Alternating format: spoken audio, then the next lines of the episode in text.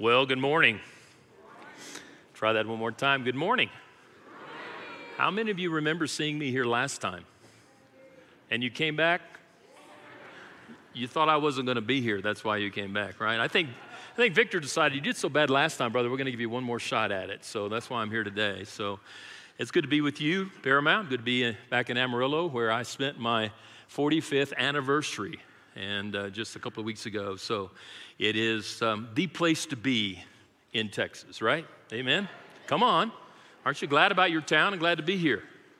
All right. If you have your Bible, take your Bible and turn with me, if you would, to John chapter 5, verse 16 through verse 20. John 5, 16 through verse 20. Before we start, let me ask you a question. Have you ever felt like in your life that God was missing? God was missing. Because of the times that we live in, I think sometimes we wonder, God, where are you?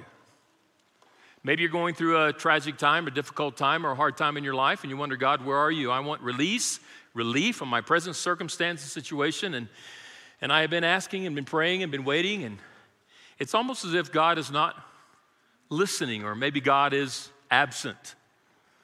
Well, the fact of the matter is that God is never absent from his throne. He is not an absentee landlord. He did not abdicate his throne. He is constantly and continually sitting on his throne, reigning and ruling, dictating and determining every activity, every aspect, orchestrating everything in the world today. He doesn't take a vacation, he doesn't go on sabbatical, he doesn't take a time of leave. He doesn't on a Sunday morning decide that he's going to sleep in and not go to church. Amen? And so God is present with us, He is here, and as a result of that, it's important for us to see the reality of the presence of God in every aspect of our life. Christ actually lived his life that way while he was on the earth. Christ was keenly aware of the presence of God and the activity, activity of God, and that is, in essence, the reason why he was able to do the things that he did. And I want us to take a look at John chapter 5, verse 16 through verse 20 this morning and see exactly how Christ lived his life. It's here that we are going to learn that he was available to the activity of God. He was not only attentive to that activity, but he was abandoned to that activity, and he was also assured that God was not only working, but that God was going to do greater things than they had yet to see. And as a result of those greater things, God was going, they, God was going to cause them to marvel. And Jesus sets for us an example because that's what really Anthony talked about last week when he was here about discipleship. Discipleship basically means that we are to follow in the footsteps, the examples of Christ. And so today we're going to see these four footprints that Christ leaves for us, in which he manifested this idea that he was keenly attentive, he was available, he was abandoned, and he was assured that God was on his throne and that God was actively operating and working in every aspect of not only his life, but every life that he came in contact with and every circumstance that surrounded him. So let's stand in honor of God's inerrant, holy, and infallible word today. Let me read for us John chapter 5, beginning with verse 16. We're going to read through verse 20 in the ESV. And this was why the Jews were persecuting Jesus because he was doing these things on the Sabbath.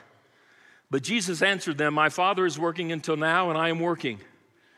This is why the Jews were seeking all the more to kill him, because not only was he breaking the Sabbath, but he was even calling God his own Father, making himself equal with God. So Jesus said to them, Truly, truly, I say to you, the Son can do nothing of his own accord, but only what he sees the Father doing. For whatever the Father does, that the Son does likewise. For the Father loves the Son and shows him all that he himself is doing, and greater works than these will he show him so that you may marvel. Father, thank you for the joy, the privilege, and the opportunity we've had today to sing praises from our heart, from our lips, from our minds, as we have engaged your presence in this place this morning. You are not asleep. You are on your throne presently. You have not abdicated that throne. You are King of kings and Lord of lords. You are reigning, you are ruling, and no one, not even us, can thwart the purposes for which you have for us and what you want to do in us and through us. So, Lord, as we acknowledge your presence this morning, as we open your word, open our hearts, open our minds, help us not only hear what the Spirit would have us hear through your word, but help the Spirit apply it to our individual lives into the corporate life of your church so that we might experience and enjoy the fullness of your work, your activity in our lives and through our lives in this city and around the world, we ask in Jesus' name. Amen. Thank you. Please be seated. It's important, I think, for us to sort of set the context of what is happening in John chapter 5, beginning with the verse that we read this morning. So I want to sort of just give you a synopsis of what has happened so far in John chapter 5.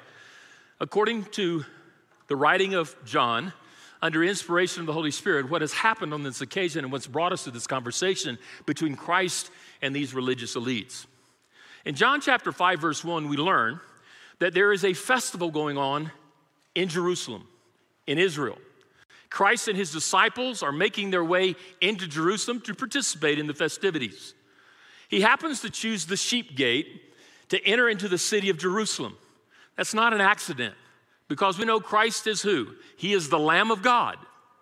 And as the Lamb of God, he enters into the sheep gate into Jerusalem. I don't need to apply that for you any further than that, do I?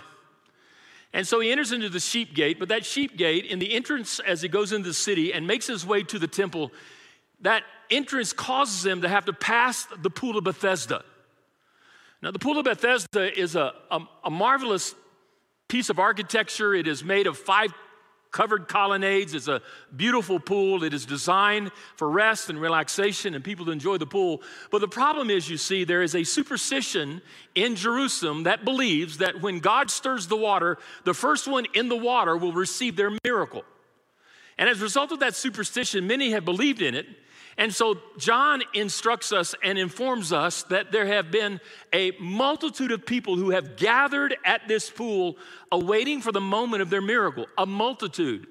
I don't know how many that is, but that's a lot. And there's a lot of people who believe in this superstition. And if you can sort of get a picture of that, these, these hundreds maybe, people just sitting there fixated on the pool so that when God stirs the water, they might be the first to enter into the pool and receive their healing. They're attentive, they're waiting, they're watching. Many have been there a long time. And as Christ passed the pool of Bethesda on the way to the temple, John informs us through inspiration of the Holy Spirit that Jesus notices one man at the pool of Bethesda of the multitude that is there. He saw this one man. Think about it. You ever been there? You've been the multitude that maybe you thought God didn't see you, but this is really not the first time that God has seen this man. He's had his eye on him all along. He's known how long he's been there. This man has been in this infirmity for 38 years. And Christ is passing by the pool of Bethesda and he sees this man. And John informs us that he knows that this man has been there for 38 possible years. At least he's been in that condition for that long. For John says us that he tells us that he's been there a long time. I don't know how you define a long time, but that's a long time. And so he was there a long time. And if you can imagine being there a long time, he has a lot of stuff, a lot of paraphernalia that he has accumulated over the time that he's been there to sustain life through the winters and through the summers and all of those things, through the meals. And so he's been there a long time. And Christ sees him, knows he's been there a long time, and then Christ speaks to the man. He speaks to him. And he says to this one man out of the multitude who are there, Sir, would you like to be healed? That sounds like an odd question, doesn't it, to a man who's been waiting for the finger of God to stir the water so that he can get healed? Of course, he wants to be healed. Why would Christ ask such a question? I think it's because there are a lot of people that like their dysfunction, like their ailments. Do you know anybody that you ask them how they're doing and they give you a long list of things that are wrong with them physically? And if they didn't have anything wrong with them physically, they wouldn't have anything to talk about? Anybody know anybody like that? If you don't know anybody like that, you are that person. All right? Yes, because you're always telling everybody about your ailments. Of course, he wants to be healed. And so the man admits to Christ. He said, Sir, I would love to be healed. But the problem is, you see, when God stirs the water, I don't have anybody to help me to get there, and other people beat me to the water first. It's almost as if the man is admitting he needs someone to help save him, to help him be redeemed, to help him to be whole and to be healed. And then Christ with a compassionate voice, but with authority, says to the man, Rise, put up your bed and walk.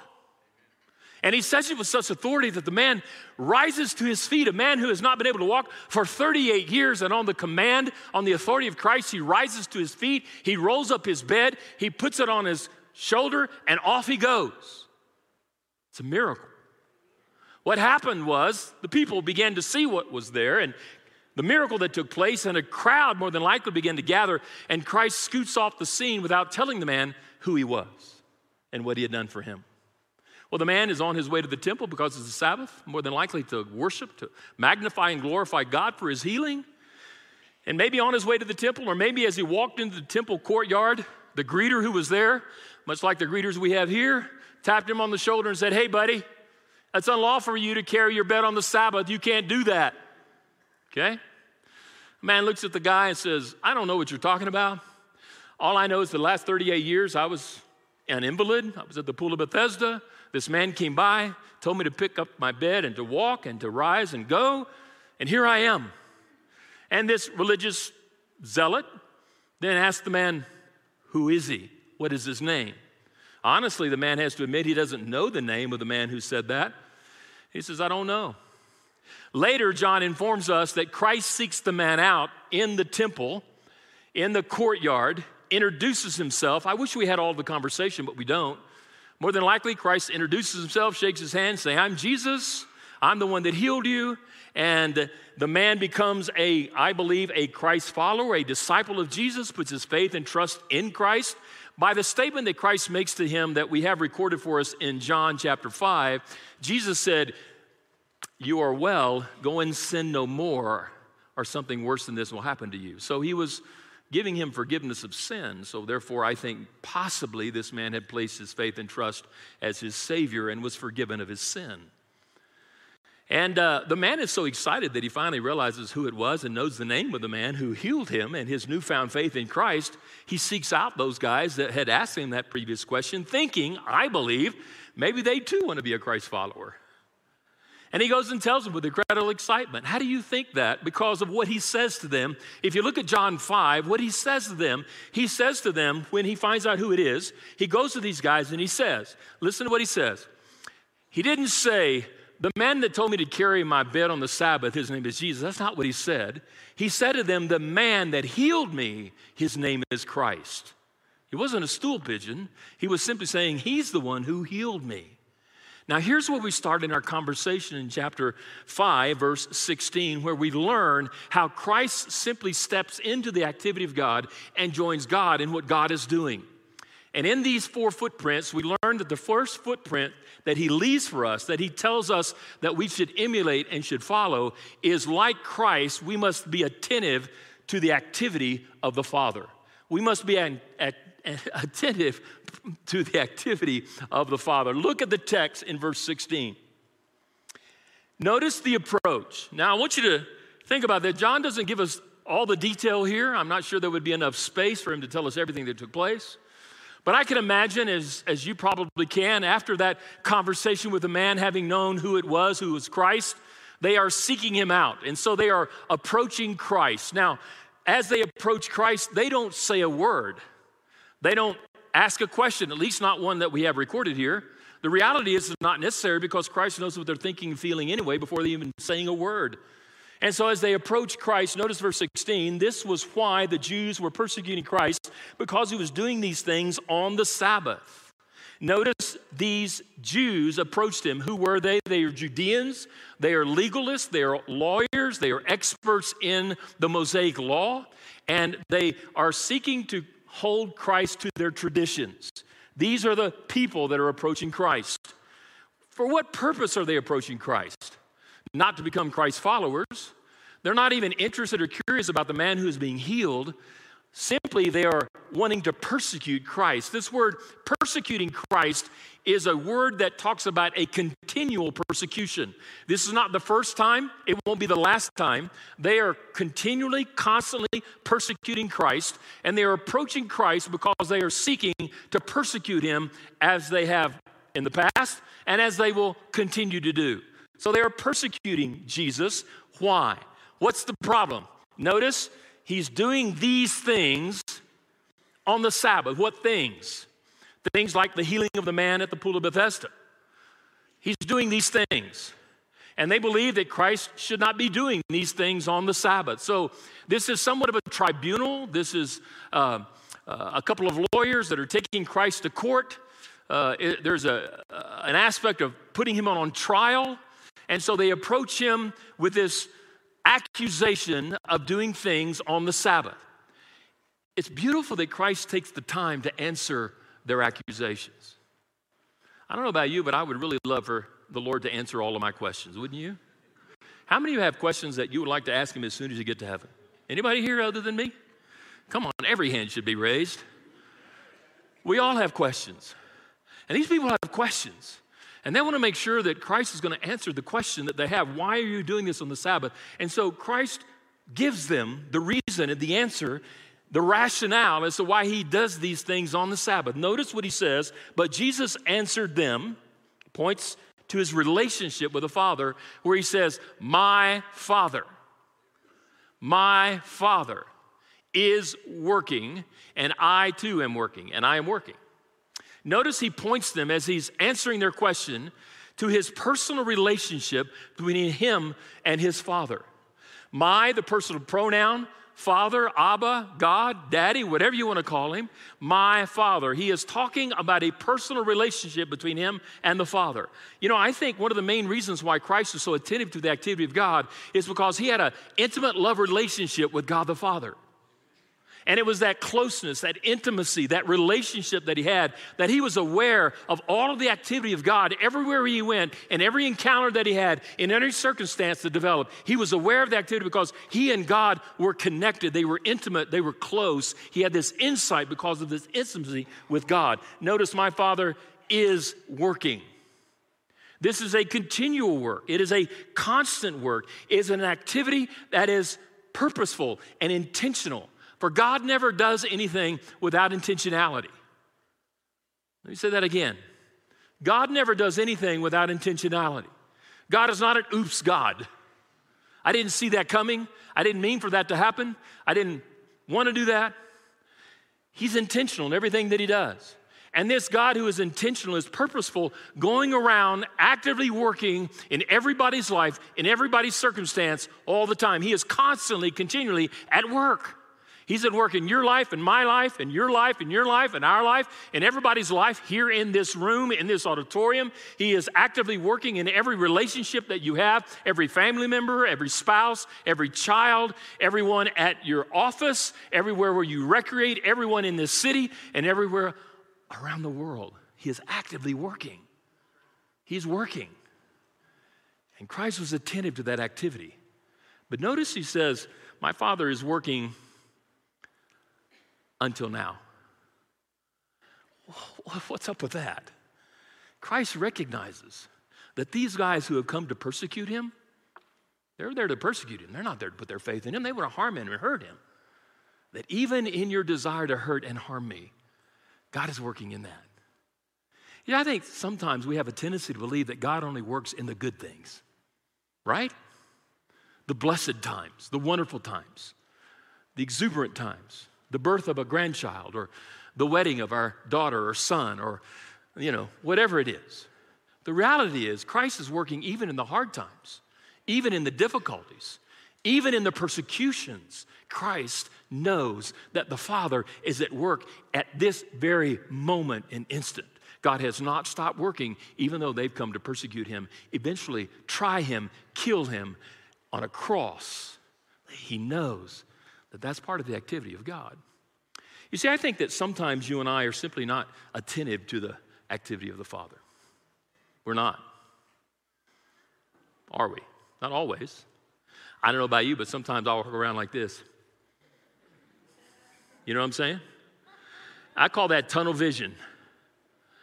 And if God operates out here where I can't see Him, I, am not, I'm not aware of that activity because I'm walking around like this, and I expect him, I anticipate him to work this way. And I'm not attentive to the activity of God. Maybe I'm not attentive to the activity of God because I'm walking around like this, blinded to God's activity, because I'm not seeing it. Why would a born again believer in Jesus Christ not be aware and attentive to the activity of God? It's probably because of a lack of a close, personal, intimate love relationship with the Father. I have learned in my own life, and maybe you've learned in yours, that when I distance myself from the Father and our relationship isn't quite what it needs to be, I have a tendency to be blinded or narrow minded to the activity of God. And I'm not always quite aware, if I'm not careful, that God is at working in every conversation, every encounter, every circumstance, every situation. God is at work. And I need to be aware of that. Because that awareness brings us to the second footprint awareness brings availability. Christ was not only aware or attentive to the activity of God, but he was also available to God's activity. And sometimes we're not available to what God is doing, are we? Even though we may recognize what he's doing, we're not really open to what he's doing. Notice the text in verse 17, the last part of verse 17. Keep that up if you would, JT. Notice, my Father is working until now, look what he says, and I am working. And I am working. That word and is a conjunction. Jesus is linking what he said before to what he's about to say. There's no separation between the two. You can't separate the fact that God is working and I am working. They're linked together. And this conjunction, he's saying to them, because God is working, I am working. Now, the word I am, where Christ identifies himself as the I am, have we heard that before anywhere in the Bible? I am the I am. Don't you think that these religious zealots who were very familiar with the Old Testament and what God often called himself knew that Christ was calling himself the great I am? He says, My Father is working, and I am the I am who is working with the Father. I am the I am. And did you know the word working is the same work that is described for the activity of God? These words are the same words. And what he is saying to them is that God's work and my work are the same. I wish I, I could say that about me all the time. How about you? I honestly have to admit that not always my work and his work are the same. How about you? I am working this infuriates them. It pushes their escalation from persecution now to annihilation. Look what John says in verse 18. This was why the Jews were seeking all the more to what? Come on, church, what? To kill him. They no longer want to persecute him, they are stepping up the notch. They are wanting to exterminate him, to eliminate him, to kill him. Why? That was their objective they had three objections. If you notice the objections, first of all, it says, because, here are their objections. Not only was he breaking the Sabbath, they believed he was committing sin. They had had a tribunal and they were judges, juries, and executioners, and they were going to execute Christ because he was committing sin. Christ was sinless, he was perfect. How can the one who gave the law violate his own law? He was sinless. He wasn't committing a sin. He was breaking their tradition, but he was not violating the word of God. They were saying he was committing sin, notice, but he was even calling God his own father. He was claiming to be divine. I mean, we just celebrated the divinity of Christ at Christmas, did we not? Christ was born of a virgin. I talked about that a month ago through Mary. She said, How can I be with child when I am a virgin? And we talked about the supernatural fetal and fertilization of the Holy Spirit. When the Holy Spirit came upon her and God overshadowed her, and that which was conceived in her was none other than fully God and fully man. He was divine, he had no earthly father.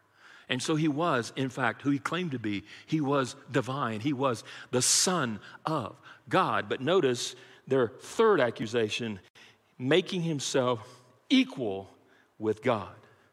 He considered himself to be as the same as God, as the same, made up of the same stuff. He was in attitude, nature, and character just like God.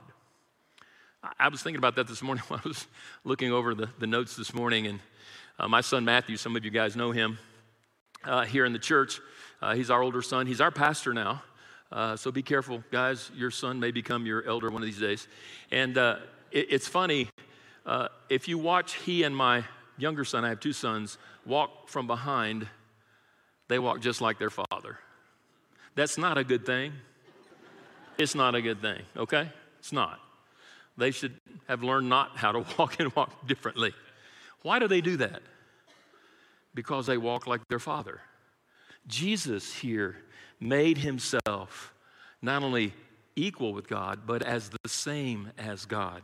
And what Christ is saying here in this text, as we saw in 7b, I'm available to what God is doing. These Pharisees, these Sadducees, these self righteous religious elites were not open, were not available to what God was doing. They missed the miracle completely of a man who had been diseased for 38 years, was sitting by a pool of Bethesda, waiting for the moment of his miracle. And when Christ appeared and showed up, he healed the man. All they were concerned about was the breaking of the Sabbath. They didn't care about the man. Sounds like some in church that I know today. And so we have it here that they're not available to what the Father is doing. You see, the way Christ operated is he walked around in life and he and the Father were intimately connected and entwined. They had a close personal relationship.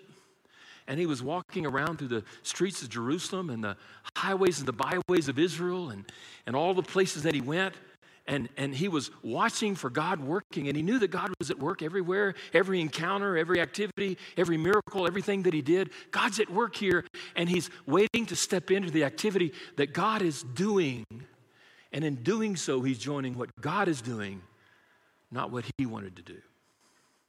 Are you available to whatever it is God wants to bring into your life at any time, any place? Are you like the Pharisees who are so rigid in your understanding? Because if you think about it, why did they reject Christ? Because he didn't fit their mold. They had an understanding, they had a concept, they had a belief that Christ was going to come and liberate them from Rome. But there was, there was a, an enslavement far greater than their enslavement to Rome, it was their enslavement to sin. And Christ came to free them from the slavery of sin and to give them hope and eternal life through faith in Him.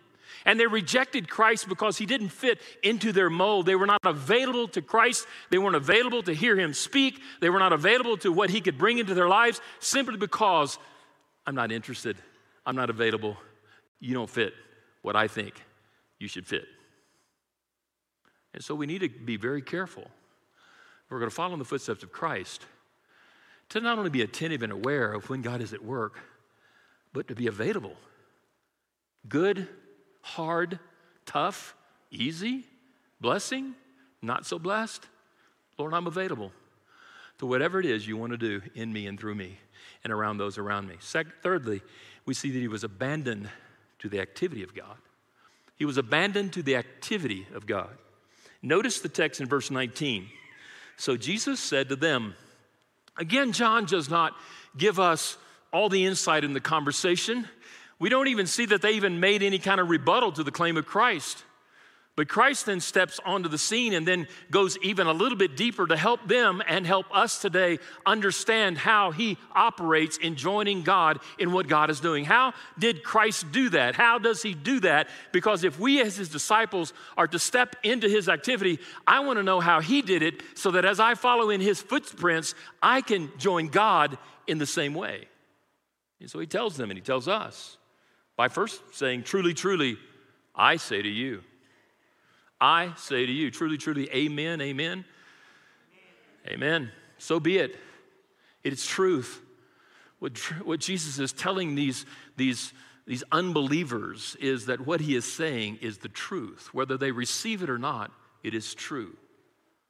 Truth doesn't always have to be received in order to be true. And this is his truth. This is what he's saying to them as his right he is emphatic, he is authoritative, he is commanding, he is saying, Truly, truly, I, Jesus, the Son of God, say to you and to us. Notice what he says.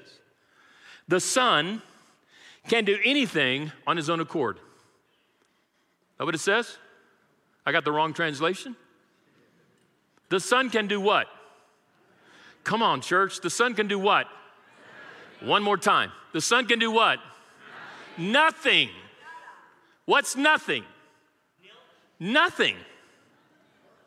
The original word means nothing of importance. That's what it means here. Nothing of importance. Christ could lace his sandals. He could put on his clothes when he gets up in the morning. He could eat breakfast, but he can do nothing of importance on his own. Christ recognized his limitations. He knew that he could not just do anything that he wanted, anytime to anyone on his own, independently and apart from God. That's how Jesus operated. The Son can do nothing on his own accord, but notice what it says but only what he sees the Father doing. I don't do anything on my own by myself, in and of myself. I only do what I see the Father doing. He walked through the streets of Jerusalem and the highways and byways of Israel, attentive that God was working, knowing that He was in working in every circumstance, every situation, every encounter, every conversation, everything that He was involved in, and He was attentive to that. He was available to that. And when he stepped into that, he saw God is working here, and I'm going to step into what God is doing, not what, what I want to do. He saw God working, and he joined God in what God was doing. Notice the next sentence For whatever the Father does, that the Son does likewise. For whatever the Father does, that the Son does likewise. I don't know about you, but I have a problem with the word whatever. I'll be honest. I do. Well, how do you say that? Because God can do whatever He wants, whenever He wants, to everyone, without my permission, without my understanding, and with my, without my input. Can He not with you? You and I don't sit in the boardroom. We don't have a, a meeting with God and pray the will of God if it goes against the will of God. How many of our prayers are telling God how He needs to resolve the solution and help us escape the, the, the circumstance rather than say, Lord, are you working in and amidst this circumstance or this situation? You see that God can do whatever He wants, whenever He wants, whoever He wants, whenever He wants, at any time. Now that works two ways. God can do whatever, meaning He can do any miracle, any miraculous thing, any blessing, any abundance that He wants, He can bring that into your life whenever He wants. We're getting a little charismatic now, aren't we? I want you to know I'm a little Baptist-costal. We talked about that this morning down here. A Baptist-costal is a Pentecostal with sound theology. Just want to make that straight. I believe in the Holy Spirit. He can do whatever He wants. There are no limitations to what God can do in your life and through your life. There are none. I mean, here's a man who's been sick for 38 years at a pool of Bethesda for a long time, waiting for the God to stir the water. He can be the first one. He can't get there, others beat him there. And Jesus walks by, sees him, speaks to him, and he's healed. What an incredible miracle. And I think sometimes we limit God in whatever he can do. I've been Baptist a long time, my whole life. My father was a Baptist pastor, became a Baptist missionary. I was brought up on Baptist milk in the nursery. All my life, I've been Baptist. And sometimes we as Baptists have a tendency to shortchange whatever God can do and whatever God can bring into our lives and the lives of those that we love, right? On the other end of that, God can do whatever He wants in the hard times, in the moments of discipline. There are times when God has to discipline us because if He doesn't, then we're not His children. There are times when we go through difficult times, hardships, marriage issues, children issues, financial issues, physical issues. And we have a tendency to think, God, if you are God, why are you doing this? And we sometimes fail to realize that even in the difficulty and the hardship, God's still working. He's not stopped.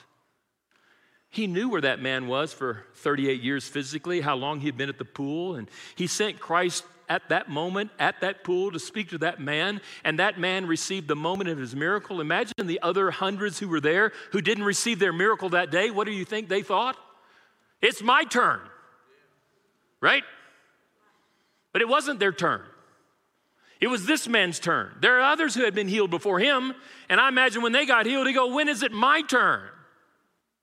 We had a joke of my family, and this is not in my notes. Uh, sometimes I chase rabbits, but uh, we had a, a, our when, when Matt was little, uh, it was his birthday, and his younger brother, as we were celebrating his birthday, he said, "When is it my birthday? When is it my birthday?" He was upset that we weren't celebrating his birthday instead of his brother's birthday. Sometimes we're like that. When is it my time? We're celebrating your birthday, but when is it going to be my birthday? When am I going to be the center of attraction and attention and get all the presents and have the cake and, and all? When is it my time?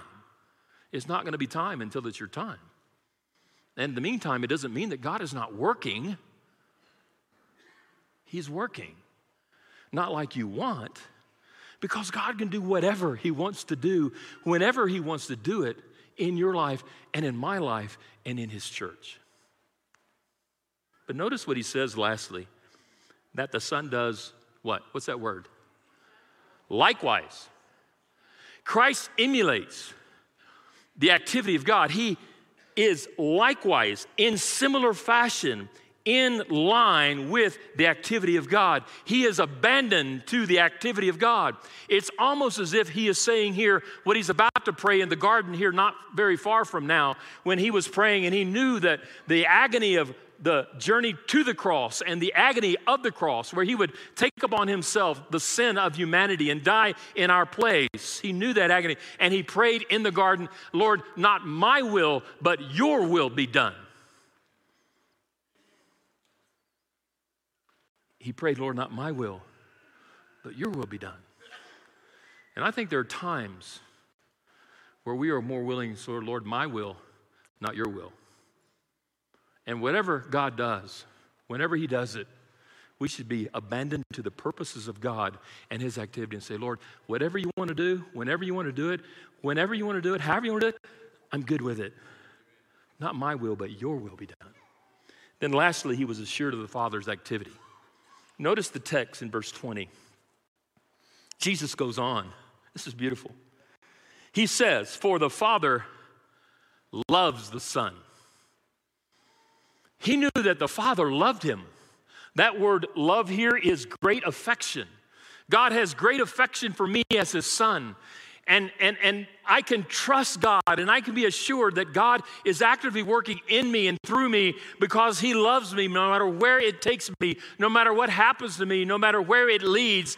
I know He loves me. And I think sometimes we are not abandoned to the activity or available to what God is doing and attentive to His activity is because we don't know how much we are truly loved. Because isn't it true when difficulty comes, we question God's love for us? God, if you really loved me, you wouldn't put me through this.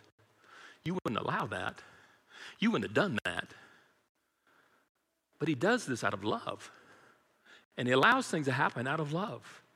And we can always be assured that the Father loves us, no matter what circumstance or situation or activity that He's in. He says, For the Father loves the Son, and because He loved the Son, notice He shows Him some that He Himself is doing. Is that what it says? Does it say some? What does it say? What does it all mean?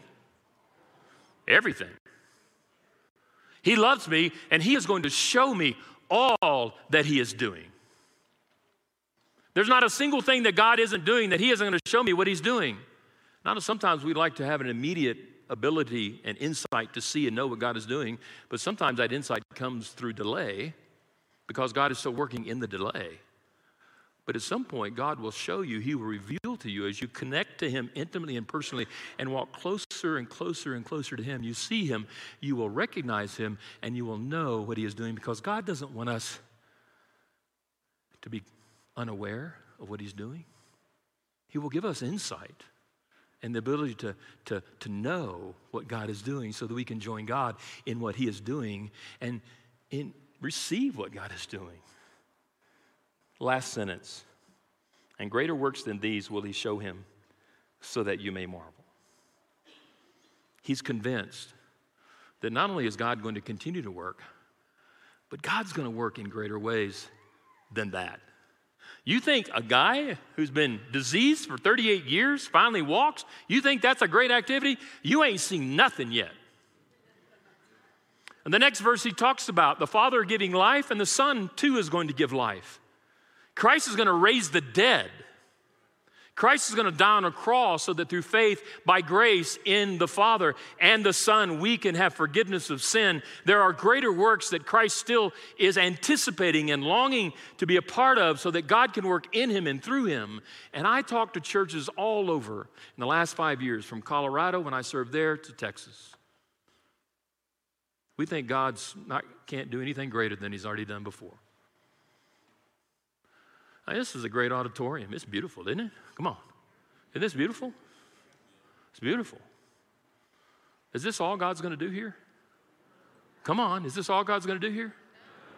Is God going to do greater things than the things that He's done in the past, in and through you? Are you sure about that? How do you know that? He loves us.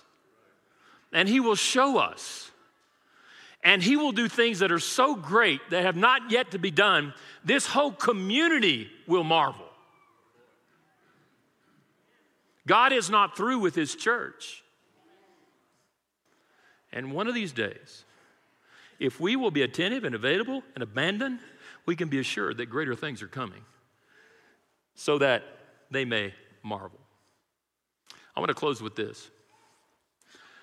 I was pastoring my first church in Haslet, Texas. Anybody know where that is? Haslet, Texas, north of Fort Worth, small little town.